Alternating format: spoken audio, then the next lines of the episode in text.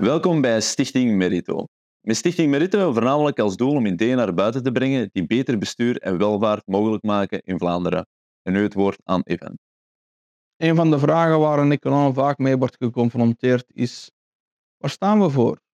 Wat is onze huidige uitgangspositie? Wel, onze uitgangspositie is dat we vandaag heel wat risico's zien bovenkomen die al jaren lagen te slu- sluimeren.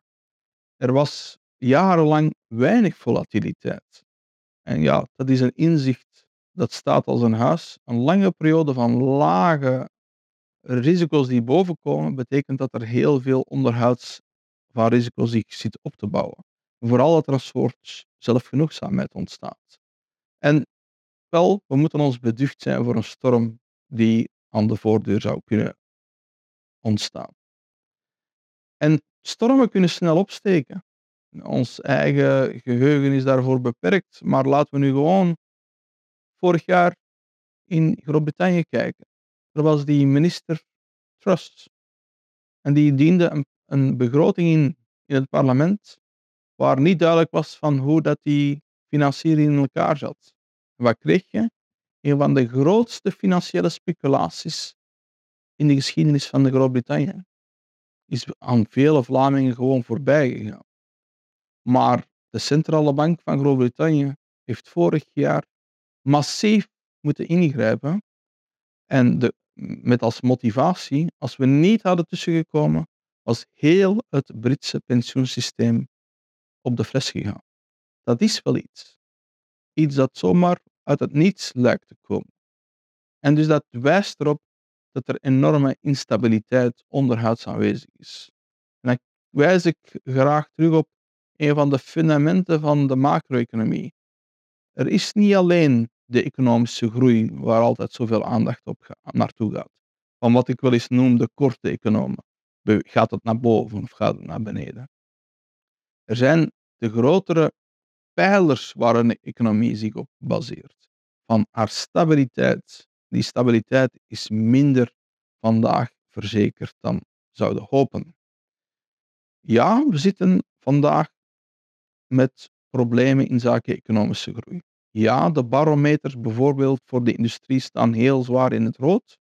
En ja, er is dus mogelijk recessiegevaar. Maar ik ben niet het soort econoom dat dat het echte verhaal vindt. Ik kijk dieper. En ik kijk bijvoorbeeld hoe gezond is de hoe gezondheid is de arbeidsmarkt.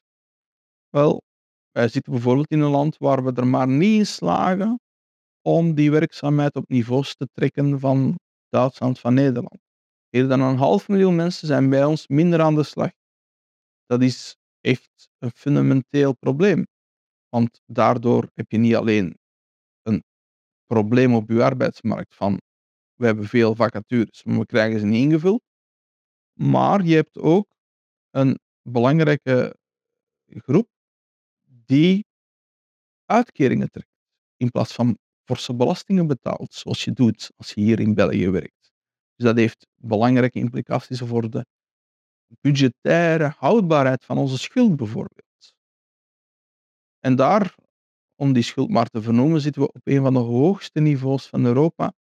Daar zitten we in de regio van de zogenaamde Club Med, waarvan we toch vanuit Vlaanderen durven zeggen, daar horen we niet thuis. Kijk naar een van die andere pijlers, onze koopkracht, onze inflatieomgeving. Wel, we komen zogenaamd uit een lange periode van lage inflatie.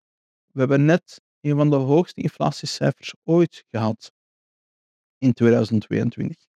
En centraal bankiers hadden dat volledig verkeerd ingeschat. Het ging een tijdelijk probleem zijn. Het ging een beperkt probleem zijn. Het ging niet zo hoog oplopen. Het ging beperkt blijven tot enkele sectoren. Waarheid is dat het veel langer heeft al aangelopen dan voorspeld. Dat het veel meer sectoren heeft besmet dan voorzien. En dat het misschien vandaag al een stuk lager ligt. Maar dat helemaal nog niet zeker is dat we de inflatie echt onder controle hebben. Dat het bijvoorbeeld in 2024 en 2025 niet opnieuw eh, problemen gaat opleveren. En dan is er die laatste bouwsteen die ik wil benadrukken, waar vaak over wordt gekeken, dat is hoe gezond zijn we nog op het vlak van onze handelsbalans. Wel, België heeft een reputatie van een exportnatie te zijn. Terwijl de werkelijkheid is dat onze handelsbalans vandaag terug het nulpunt nadert. Van we hebben niet meer die surplussen van lang geleden. Een, een, overigens een breder fenomeen wat ik vaak opmerk. Onze maatschappelijke discussie gaat er vaak vanuit van de economie is zoals ze nog twintig jaar geleden was. Nee, de economie is vandaag heel wat zwakker structureel. Niet dat plaatje van die kortstondige up en downs, maar die fundamenten zijn zwakker dan 20, 30 jaar geleden.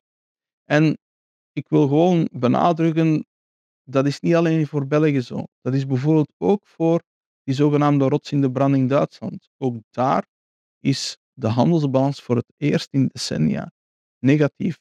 En men heeft een structureel probleem in zaken zijn energiebevoorrading en in zaken zijn afhankelijkheid bijvoorbeeld van de Chinese economie. En dus er is echt werk voor de boeg de komende jaren.